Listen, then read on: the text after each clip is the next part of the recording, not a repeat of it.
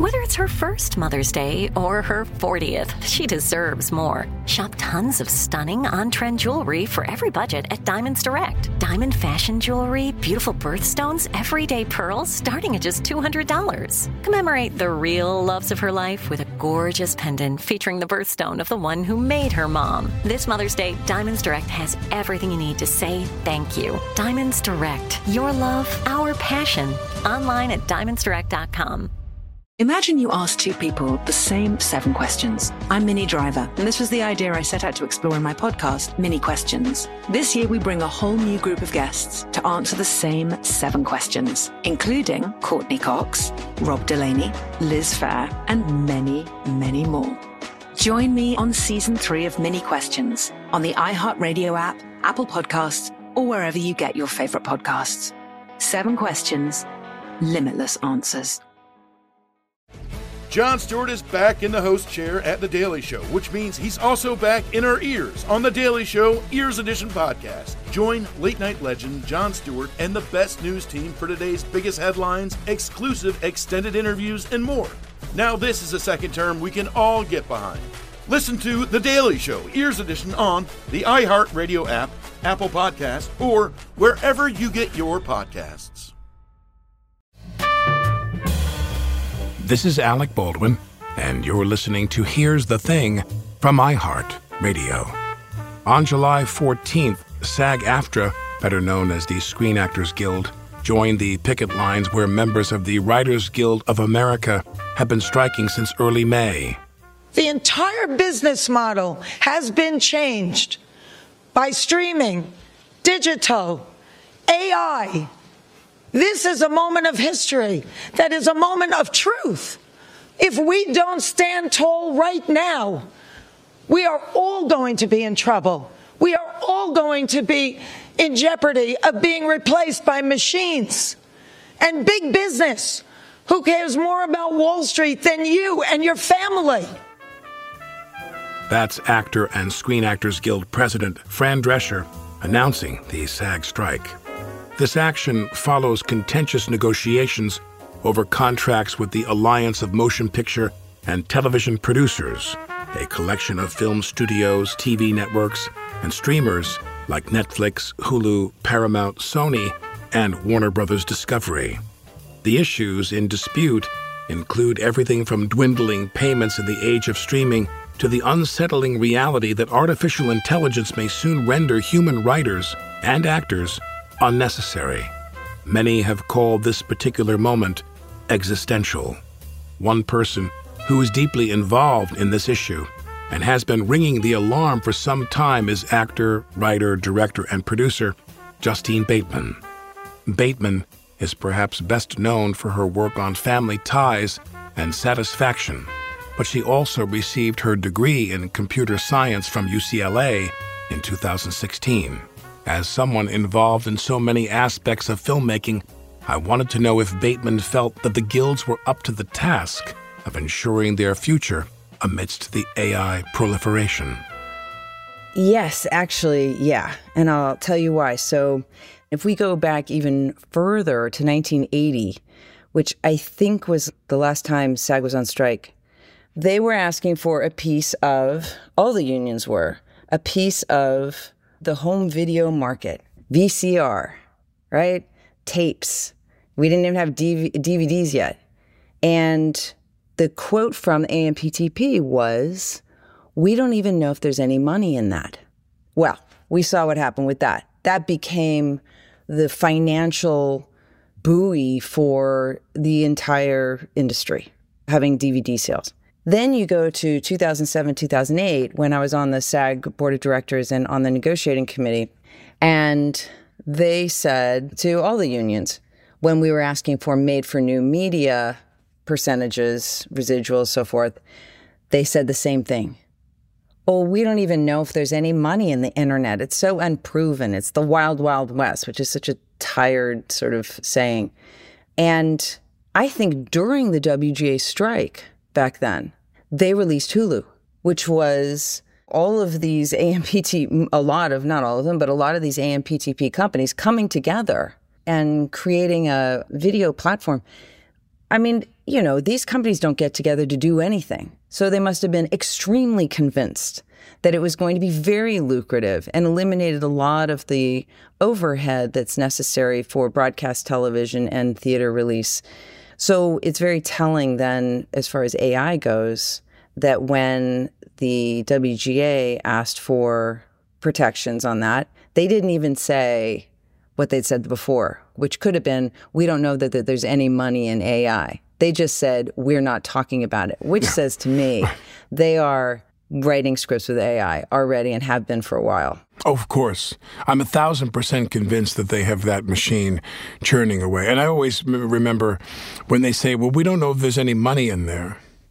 We don't really have any money in that that we know of. And what they're saying now is, well, we don't have any money there for you.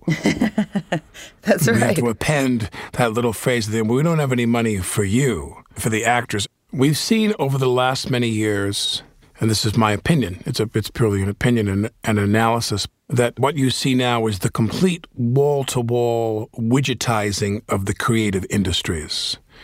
Men and women uh, who are captain corporations that want to take all the risk out of movie making and television production. And of course, there's no such thing as a risk free movie business guessing what an audience might want to watch. Now they've gotten this down with all their Marvel universe, but guessing what an audience might want to watch 18 months from now is a, a lot of luck and some art. But these are corporations that want to have the risk-free entertainment industry, which is just absurd. Your involvement with the union, with SAG, when did that begin and why? Well, I'm not. I, I haven't acted for many, many years. Uh, it's not a focus of mine. Just been writing, directing, and producing. So I'm I'm more involved actually in the WGA, WGA, and the DGA now. Like I'm on the Western, uh, the Directors Western Council at the DGA, and uh, for a long time just been, you know, a great admirer of the WGA and the DGA and, and involved in the WGA. But of course, I have a big love for SAG. And because of my relationships with them, they had asked me to come in to their day with the AMPTP in these negotiations, the day that dealt with AI, and say a few things. And and I, you know, you, you can't talk about what was talked about in there, but I will say that Duncan Crabtree Ireland, the national director and the lead negotiator for SAG, has extremely good handle on what needs to happen for actors protection and not just for protection of actors who are working now and who will work in you know they have their future work as well but to protect the actors from the past. And this is true too for the DGA and WGA and maybe it's something that has to be done through legislation but to protect it's our responsibility now. Like these these actors and writers and directors in the past they did work within the unions to establish rules for us so that we could make a living at this and have pensions and health care and all of this. And they sacrificed for that. And I feel like now it's time for us to, in addition to what we need to do to protect members now, we need to protect their work because now the technology exists to go back and mess around with everything you know, the technology isn't there exactly to just generate another version of Casablanca, but we're on the precipice of that, or going back to, mm-hmm. say, some, you know, the MASH TV series and making another season out of what was you know, just feeding in all the seasons and making another season, that kind of thing. And then there's other things like just doing episodes that are in line with somebody's viewing history mm-hmm. and just throwing together something that is an amalgamation, a distilling of an amalgamation of all of our past work. And that's what I find so offensive and heinous. It's not that AI is now generating new stuff, just it's a new technology and it's generating new stuff on its own. It's doing it only because it's been fed in our old work. That's what I find so horrible about it. Do you think that people who have licensed, uh, you know, the the most handy reference I have is James Earl Jones licensing his voice to the Star Wars board of directors there to, for his voice as Darth Vader to live on beyond his death. Is that a betrayal of actors? Is that a betrayal of the union for people to buy into the AI thing, do you think?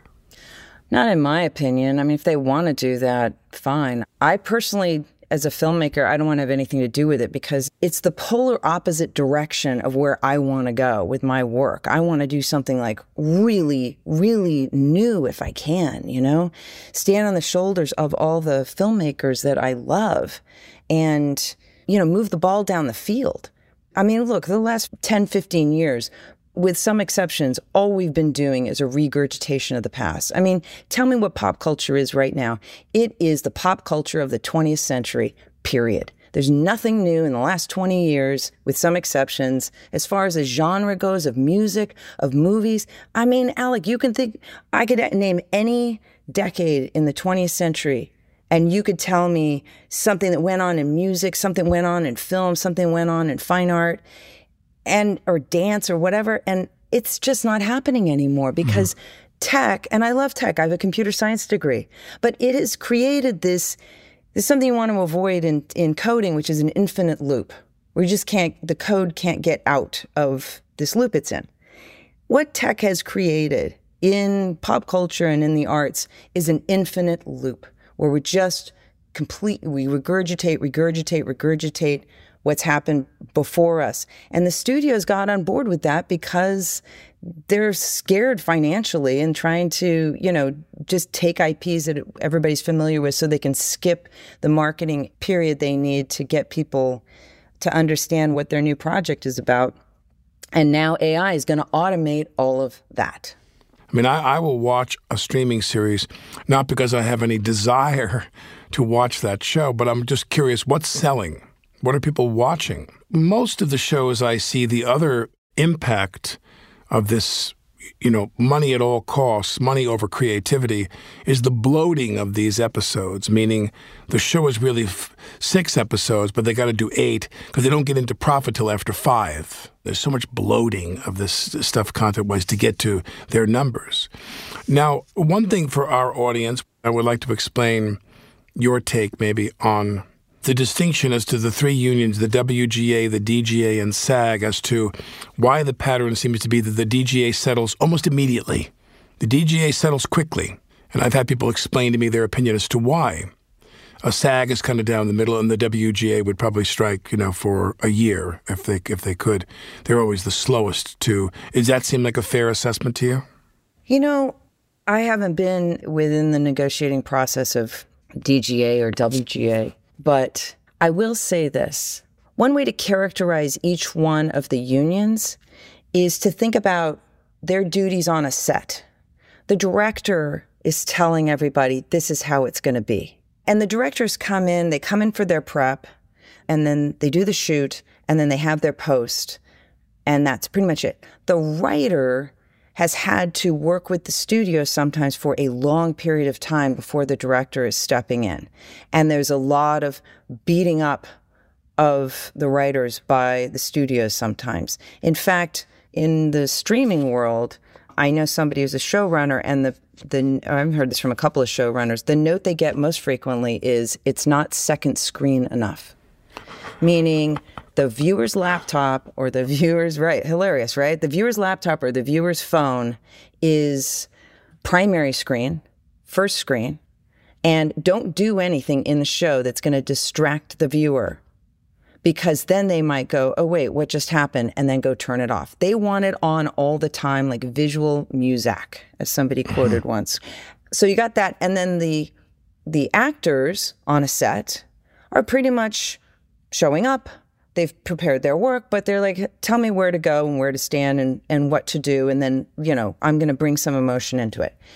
So if you think of it that way, and, and I don't mean that to be disparaging in any way whatsoever to any of those positions, but then it gives you an inkling as to how the behavior of the negotiating committees is possibly conducted. It's an interesting way to kind of color it, I think. Well, someone said to me that the reason that the DGA settles quicker is because they have more overlapping interests with the producers than the other two unions do. I think the guy that's the head of the DGA just announced he said we did better than we've ever done, or he had some you know very positive comment about what happened. But my point is this: there's three unions, and I don't know why they can't come together and negotiate together. And really stick together as one business. I mean, I know that's fanciful. You know, they came to me to run for president of SAG before Fran ran. Mm-hmm. And they said, going into this negotiation, we need someone who is as bold, you know, forceful, whatever. Because they were saying this can be a tough negotiation. This can be one of the toughest negotiations. And I said, well, I think that the head of SAG should live in L.A., just in the time zone thing. I got seven children. Do you think I'm going to be on conference calls till nine or ten o'clock at night in L.A.? I said, I'm, I, mean, I live in New York and I'm not leaving New York. And after a back and forth with a small handful of people, they got it and they moved on and they got Fran. But I was very tempted. But one thing I kept saying to them was, I said, what do you think is the likelihood that we can join forces, not dilute our our independence, our sovereignty, our specific missions, but why can't we negotiate these contracts together? And they just thought that that was a, a very quixotic idea that that was just impossible. Do you agree? That's impossible. No, I mean, uh, I am in agreement with you. I mean, we're not even competitive with each other. Like the writers right. are not competing against the directors, are not competing against the actors and so forth for jobs. And yet, all the studios are competing with each other. They're in direct competition with each other. So if they can get together as a group and negotiate against us, then I agree. We should be able to, you know, band together and negotiate against them. I, I would hope for that too. I don't know all the reasons why it doesn't occur, but I will say that I believe on the AI front, that's a topic that we all have in common. And whatever gains one one union gets will benefit the other. And whatever gains one union makes on the legislative end with the government will be a gain for everyone else in the business. But uh, what you said earlier about, you know, having their eye firmly on the money, I mean, it's always been a component of the business, of course. But when the streamers, these tech companies decided to get into the tech platform business and needed stuff to put on their shelves, and their stuff was our work, which they refer to as content, which I find chilly so dismissive yeah. yeah. and and so offensive and so dismissive and so confused about the work that we do when they came onto the scene as tech companies they were seen by wall street as tech companies and they followed the tech company pattern of success quote unquote which is ramp it up scale it as much as you can and then get out sell it for a billion dollars three billion dollars whatever you can do well, now they're not quite doing that. And they've also saturated the market to some extent of, you know, how far they can scale. And that's when we had this Netflix correction uh, on Wall Street. That's when, because that was Wall Street going, oh, wait a minute, you guys have fairly saturated the market, at least domestically. And so we can't look at you as a tech company anymore because you're not doing that scaling anymore. Mm-hmm. So we're just going to look at you as a media company. Mm-hmm. And a media company has to show profit. WGA, DGA, and SAG member Justine Bateman. If you want to hear more from bold female directors working to change their industry, check out our episode with Sarah Polley. I think that I hugely benefited from this very unusual experience I'd had, which is that I'd worked with a few female filmmakers as a young actor, which was a really big deal then. Like to have worked with Kathryn Bigelow, to have worked with Isabel Coixet, to have these models. And as soon as I expressed the slightest interest in directing, they were just like, okay, you're a dog with a bone. Don't let the bone go. Everyone's going to try to take away from you. I remember Kathryn Bigelow saying this everyone will try to take the bone away from you. Hold on to the bone. To hear more of Talia Schlanger's conversation with Sarah Polley, go to here'sthething.org. After the break, Justine Bateman shares her vision of the potentially frightening future for actors now that AI is getting stronger every day.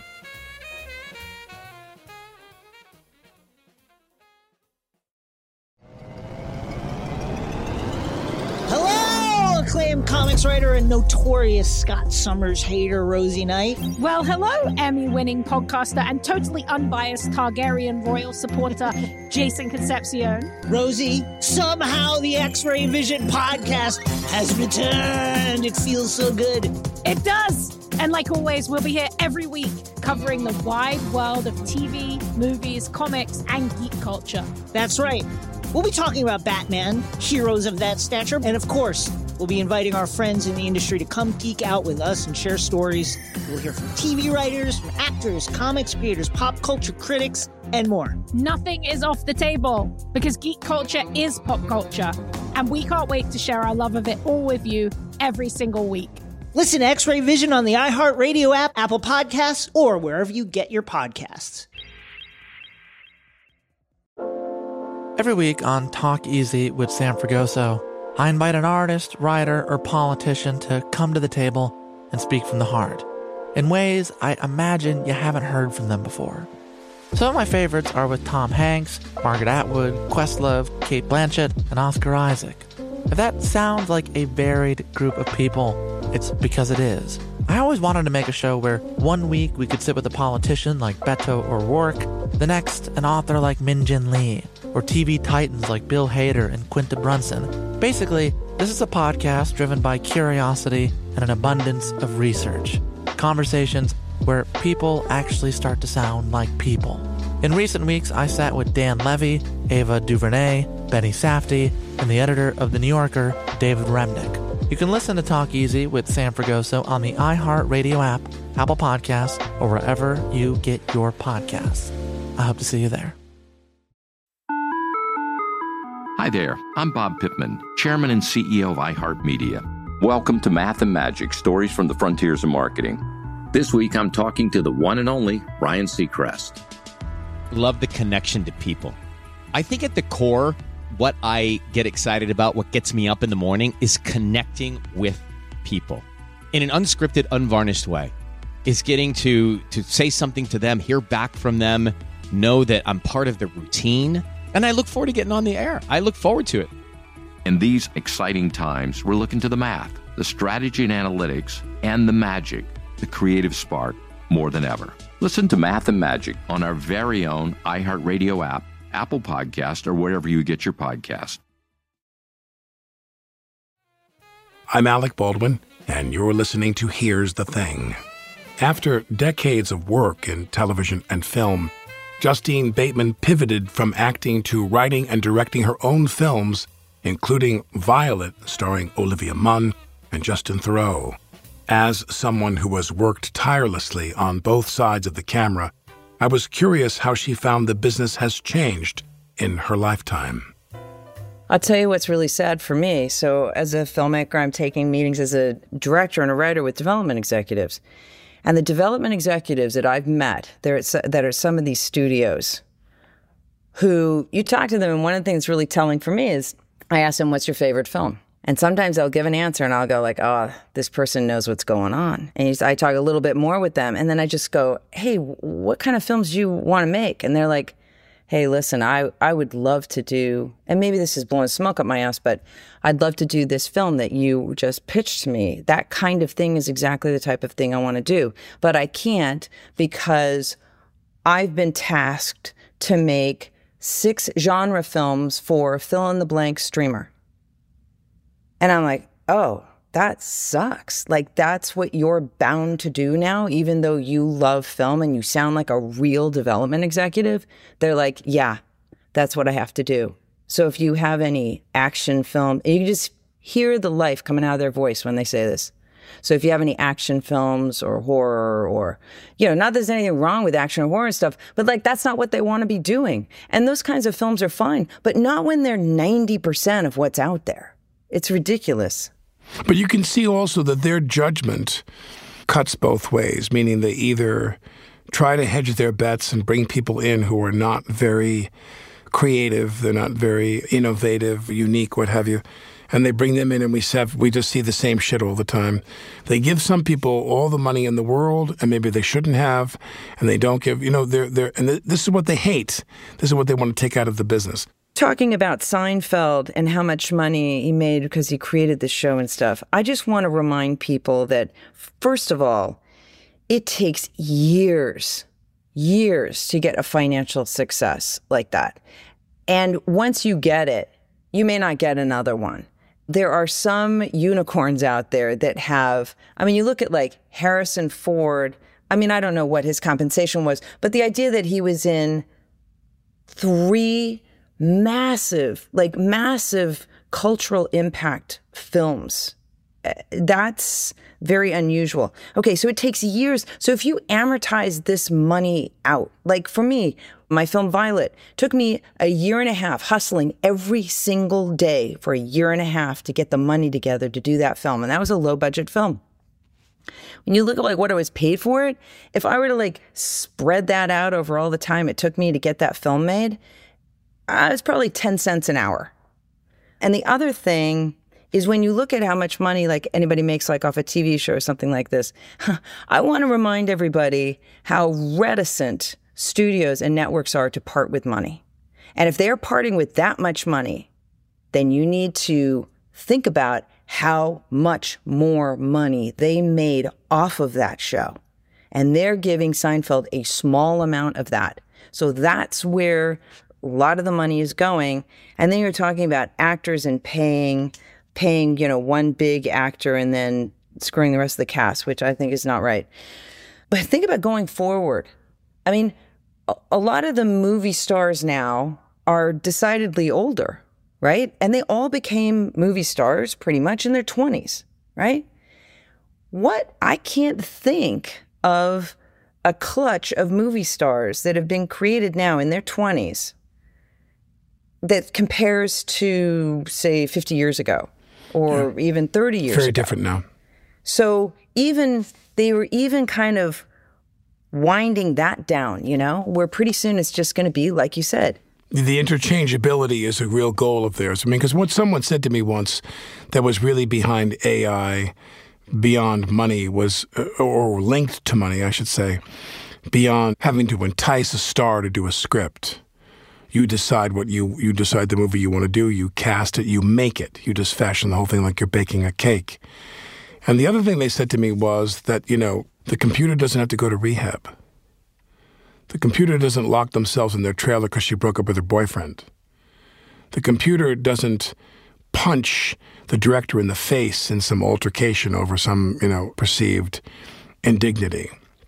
All the behavior that now the studios and networks have, find a, have found a way to profit from, you know, mm-hmm. exposing the warts and the missteps of stars. Years ago, and I do mean a million light years ago, the press flacks for the studios did everything in their power to keep Louella Parsons and Hedda Hopper and Walter Winchell and all them kind of calm down. The star is gay and he's married. The woman had a baby out of wedlock. She has a, a black boyfriend. All that crazy crap that they were getting attacked for. He's an alcoholic, he's in rehab, or what have you. All the things that they would protect you from, they tried to protect you in order to keep your star gleaming. Now you go to work at Warner Brothers and you walk down one hallway to do a movie, you walk down another hallway to do a TV show, and around the corner is TMZ that they own, who's trying every way they can. They're making every effort to destroy your reputation and your career. Well, another way that they would destroy it is if SAG doesn't get the protections they're seeking. You know, if you and, where this is something that an actor could do just voluntarily, uh, like you were talking about, the actor allowing his voice to be cloned. You could get yourself scanned, like if anyone's seen this 2013 film called The Congress, where Robin Wright plays an actress who's down on her luck, you know, was a big star, and she allows herself to be digitally scanned. And in exchange, she has to promise to never act again because she'll dilute the value of the scan if she herself acts. Oh my God. And then, you know, regrets her decision. This is, a, and you look at that and you go like, oh, how prescient that is. But that's actually based on a 1973 book by Stanislaw Lem. And this hmm. is, I mean, this guy, I hadn't read him yet, you know, I mean, I read the Philip Dick and Ray Bradbury and all that. But this guy, Stanislaw Lem, if anyone wants to read, he's so on it about AI back in the 70s. It's amazing. But so if you did that, right? Let's say somebody had a scan of you, Alec, and then your agencies, which by the way, the talent, big talent agencies have divisions at their agencies that are encouraging actors to get scanned because then, yes, you don't have all those things you said, but you also don't have an actor who's too tired or has a family obligation or is already booked. Yeah. So imagine if, show a- up. if Yeah, and if an if your agent had a scan of you, he could potentially triple and quadruple book you. So that you're doing three or four films at the same time. Of course, it's not you. Writer, director Justine Bateman. If you're enjoying this conversation, tell a friend.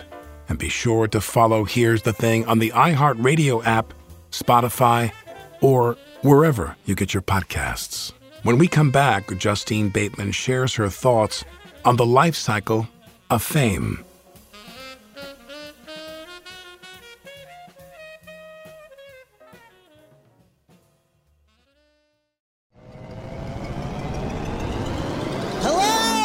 Acclaimed comics writer and notorious Scott Summers hater, Rosie Knight. Well, hello, Emmy winning podcaster and totally unbiased Targaryen royal supporter, Jason Concepcion. Rosie, somehow the X Ray Vision podcast has returned. It feels so good.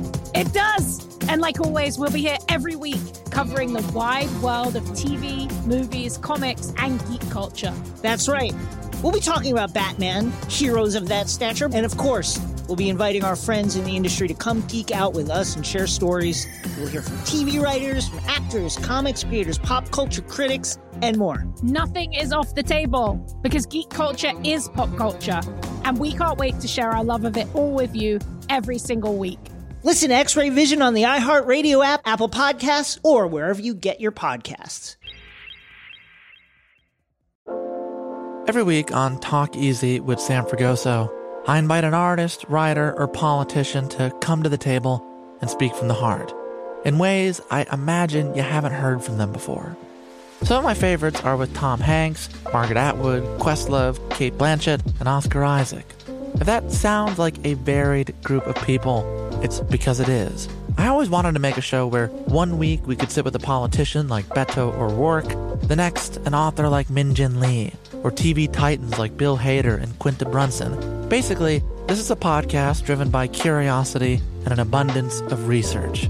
Conversations where people actually start to sound like people. In recent weeks, I sat with Dan Levy, Ava DuVernay, Benny Safdie, and the editor of The New Yorker, David Remnick. You can listen to Talk Easy with Sam Fragoso on the iHeartRadio app, Apple Podcasts, or wherever you get your podcasts. I hope to see you there. Hi there, I'm Bob Pittman, Chairman and CEO of iHeartMedia. Welcome to Math and Magic Stories from the Frontiers of Marketing. This week I'm talking to the one and only Ryan Seacrest. Love the connection to people.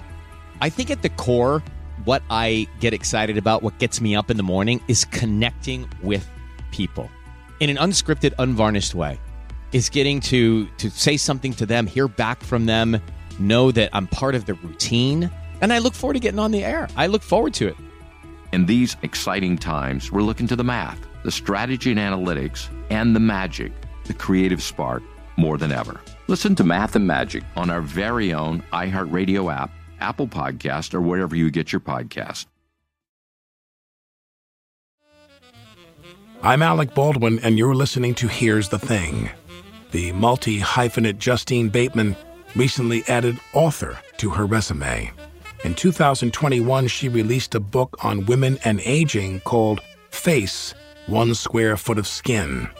And before that, in 2018, she published Fame The Hijacking of Reality. I wanted to know what drew her to explore that complex topic in print. Well, when I wrote Fame, which is about the life cycle of fame, and some famous people don't experience this complete life cycle, which is it begins, it grows, it levels off, and then starts to descend and then goes away. So I've experienced that entire life cycle. Somebody like Brad Pitt, you know, he's at the leveling off. Everybody just knows he's famous and will probably never experience the back end like like I have and, and others have. So I thought that was very interesting and it was very interesting to process the back end of that life cycle.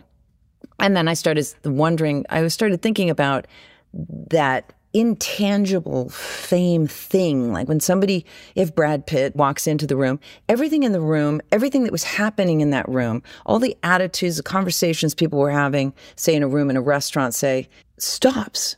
And people sit differently. Something wafts itself through the room and changes people's behaviors. So that's how that started. I wanted to look at that. And then what it wound up being was a, a real look at that life cycle from the inside, my experiences with it, and then my theories and sociological established sociological theories on why people behave the way they do to famous people at different points in that life cycle. Now, with you, with you, was it something that you, you know, you're in the water and the current is pulling you away from a mainstream career? You were obviously one of the stars of a huge hit show. We were actually on the at the Hamptons Film Festival where I program a summer documentary series. We almost had Michael come and do his doc, and he was mm-hmm. going to do a Q and A with us, but he pulled out because I guess he hasn't really been feeling that great lately. We were going to do his uh, the Michael J. Fox documentary out there. But in your case, I wonder when you're famous and you're on a successful show, and I'm not saying this to be kind, that was a funny show. Everybody knew that was a really well written and clever show. Did, did it kind of ebb? And and you're floating away, like the rip currents are pulling you away from Groovy Town because you didn't care, you didn't you didn't mind that. You did did you put up a fight and you wanted to stay prominent in the business and it didn't work out, or you didn't give a shit? No, no, it wasn't like that. It was more no, it was more of a kind of a life experience. And and this is what I go into in the book. What I talk about in the book is that we all have our reality, right? Who we're married to, or who our parents are, what city we live in, or what gender we are, or or what language we speak, what job we have, all these things, what what what time we are in, right? And if any one of those things were to change, for a lot of people, uh, it can be a traumatic sometimes, right? Like somebody you love dies, or you have to, you get relocated your job to another country. So you have to adjust your reality to that because you have a lot of things attached to these components of our reality justifiably. And we attach our, sometimes our self worth, you know, if it has to do with jobs or something, or identity, maybe who we're married to and things like that. So for a very, very small amount of people, Fame is one of those components. And when it first starts happening, and I know you can relate to this, you're like, oh, this is just this weird thing that's happening around me, blah, blah, blah. But then it becomes so constant. You're like, okay, I'm just going to absorb this. I'm going to receive this. This is part of who I am now. And it's not somebody saying, that's right. Don't you know who I am? And I'm going to get these tables at these restaurants. It's not that. It's that that is what's happening. You make a reservation at a restaurant, you say your name, and they go, "Oh, Miss Bateman, of course. Yes, I'm sorry. Yeah, we. I, I know I said there weren't any tables, but when you're very famous, like people enjoyed your work." There's nothing nefarious about it. People enjoyed your work and they genuinely want to, in their way, if they run a restaurant, whatever it is, they want to sort of give back to you. Like, oh, I loved your show or your film or your music or whatever. And please come in, be my, we'd love to buy you a bottle of wine at dinner, whatever. It's this nice kind of exchange. Okay. Now that happens so consistently that you just accept it as part of your reality. It's just happening all around you all the time. And if that goes on for many, many years, like it did for me and for many others, when that starts shifting, it is akin to those big life changes I said that for, you know, any, any in anybody's life. it's life. very disorienting. Right? Yeah. It starts pulling away and anything you had attached to it that you had reasonably attached to it, your identity, your self-worth, all these different things. When that starts pulling away, it starts if you, I, I always picture like, uh, you know, that film Man Called Horse. You know, yes, Richard Harris yes. up there, and he had those. so anybody hasn't seen it, he has to go through this sort of ritual. ritual, yeah. And he, there's this big pole in the center of where everybody's standing, and it has ropes attached to the top of it with hooks at the end of it, and he has to hook these into skin on his chest. Yeah, into his pectoral and, muscles and pull away from it. Now, so I always picture one of the most grotesque scenes in a movie I've it seen. Really yeah. is. So when I can't believe you're referencing Man Fame is moving away from you. If you had anything attached to it, and there's many things that you didn't even realize you attached to it, it starts pulling away like that, and it's painful. So I, in the book, I say like I had to recognize what was attached to it, and I had to unhook it before it ripped my chest apart, so to speak. Right. My last question for you I mean, you've had such a varied and fascinating life in terms of being a big TV star and then going through all these different aspects of your life, directing and going back to school, writing books, and so forth. For you, do you miss acting? You know, it's interesting, Alec. It wasn't really up to me. Acting was really good to me for a long time, and it really was something I, I, it never crossed my mind before it actually occurred. I never grew up thinking I was going to be an actor. I just sort of fell into it and I was gifted at it. It was, I fell into my vocation. And then I got to a point where my life just turned a corner. And funny enough, it was, you know, the last uh, WGA strike around 2007 and I knew, oh my God, this is what I was born for. The to to the writing, and I'd already been writing scripts, but just like keeping them on my computer, not knowing what to do with them. And I'd wanted to direct since I was 19, but the timing never felt right. So I started writing and producing it in the digital space, and I was off to the races. And from that point, there was a period where, inexplicably, for five years, I mean, I understand it I understood it after. But for five years, I would have all kinds of auditions, and I worked all the time up until that point. For five years, I did not get one job off an audition. And that was really, really confusing. Talk about having your reality tossed upside down. But at the same time, I was writing all these proposals and these scripts and everything for brands and doing all this work in the digital space and speaking on panels and all this. And I knew that the writing and directing, that was where I was supposed to go, but I'd always acted. So how could that door have just been slammed shut? Mm. And and it was very confusing and I, I, it was very upsetting because that kind of you know tore my reality a little bit like that but i realized like that had to happen. My life had to do that. Or God, your destiny, whatever somebody wants to call it, it had to happen, or I would not have been committed 100% in the direction I had to go, which was writing and directing and producing films, writing books, and you know going to school and getting a computer science degree i would have just continued to just do you yeah. know be on tv yeah. shows or whatever to it float. was because I am at the risk of sounding absolutely arrogant. I was a great actor. And I, at that point where I couldn't get a work off of any of those auditions, I was doing the best acting I'd ever done.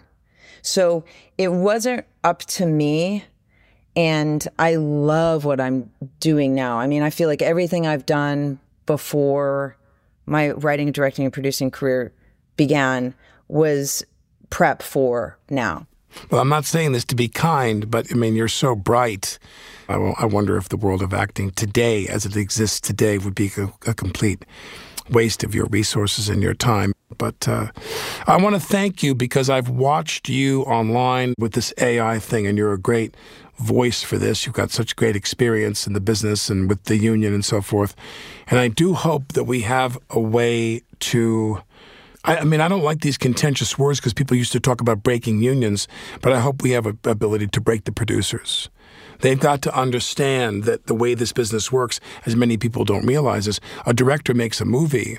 He might make a movie every year and a half or two years, so he has to have an income that'll last him two years. Yes. My great thanks to you.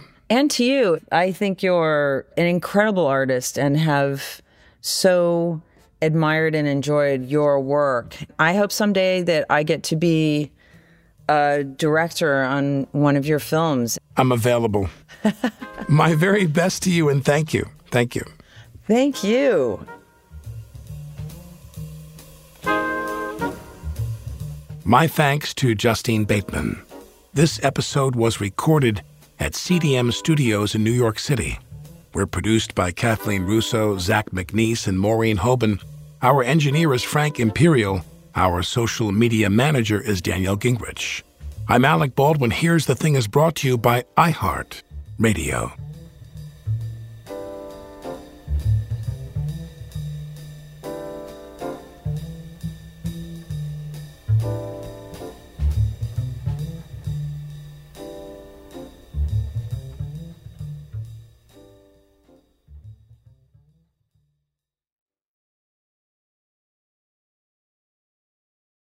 Imagine you ask two people the same seven questions. I'm Minnie Driver, and this was the idea I set out to explore in my podcast, Minnie Questions. This year, we bring a whole new group of guests to answer the same seven questions, including Courteney Cox, Rob Delaney, Liz Phair, and many, many more. Join me on season three of Minnie Questions on the iHeartRadio app, Apple Podcasts, or wherever you get your favorite podcasts. Seven questions, limitless answers. Jon Stewart is back in the host chair at The Daily Show, which means he's also back in our ears on The Daily Show Ears Edition podcast. Join late night legend Jon Stewart and the best news team for today's biggest headlines, exclusive extended interviews, and more. Now, this is a second term we can all get behind. Listen to The Daily Show Ears Edition on the iHeartRadio app, Apple Podcast, or wherever you get your podcasts. Every week on Talk Easy with Sam Fragoso, I invite an artist, writer, or politician to come to the table and speak from the heart in ways you probably haven't heard from them before. Some of my favorites are with Tom Hanks, Questlove, and Cate Blanchett. In recent weeks, I talked to actor Dan Levy, director Ava DuVernay, and the editor of The New Yorker, David Remnick. You can listen to Talk Easy on the iHeartRadio app, Apple Podcasts, or wherever you get your podcasts.